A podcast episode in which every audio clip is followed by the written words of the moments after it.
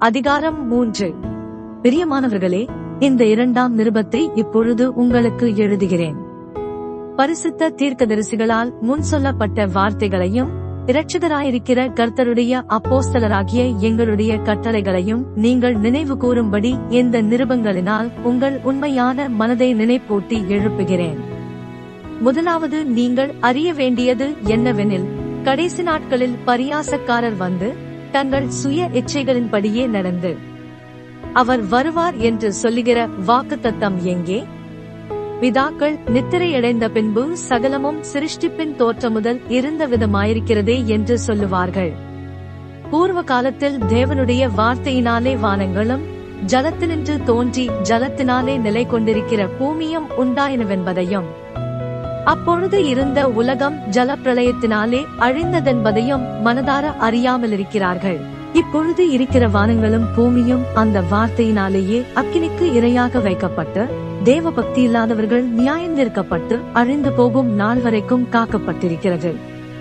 பிரியமானவர்களே கர்த்தருக்கு ஒரு நாள் ஆயிரம் வருஷம் போலவும் ஆயிரம் வருஷம் ஒரு நாள் போலவும் இருக்கிறதென்கிற இந்த ஒரு காரியத்தை நீங்கள் அறியாதிருக்க வேண்டாம்.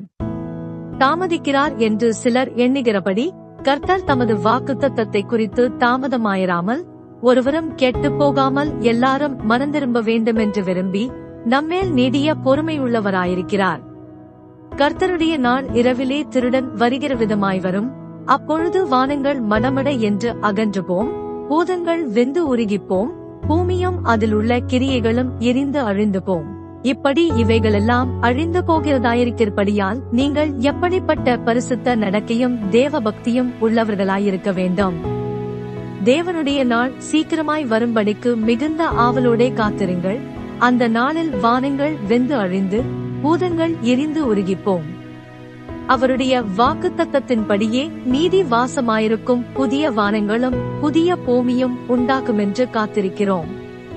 ஆகையால் பிரியமானவர்களே இவைகள் வர காத்திருக்கிற நீங்கள் கரையற்றவர்களும் பிழையில்லாதவர்களுமாய் சமாதானத்தோடே அவர் சந்நிதியில் காணப்படும்படி ஜாக்கிரதையாயிருங்கள். மேலும் நம்முடைய கர்த்தரின் நீடிய பொறுமையை இரட்சிப்பென்று எண்ணுங்கள். நமக்கு பிரியமான சகோதரனாகிய பவுலும் தனக்கு அருளப்பட்ட ஞானத்தினாலே இப்படியே உங்களுக்கு எழுதியிருக்கிறான். எல்லா நிருபங்களிலும் இவைகளை குறித்து பேசியிருக்கிறான். அவன் சொன்னவைகளில் சில காரியங்கள் அறிகிறதற்கு அரிதாயிருக்கிறது. கல்லாதவர்களும் உறுதியில்லாதவர்களும் மற்ற வேத வாக்கியங்களை புரட்டுகிறது போல தங்களுக்கு கேடு வரத்தக்கதாக இவைகளையும் புரட்டுகிறார்கள். ஆதலால் பிரியமானவர்களே இவைகளை முன்னமே நீங்கள் அறிந்திருக்கிறபடியால் அக்கிரமக்காரருடைய வஞ்சகத்திலே நீங்கள் இழுக்கொண்டு உங்கள் உறுதியிலிருந்து விலகி விழுந்து போகாதபடிக்கு எச்சரிக்கையாயிருந்து.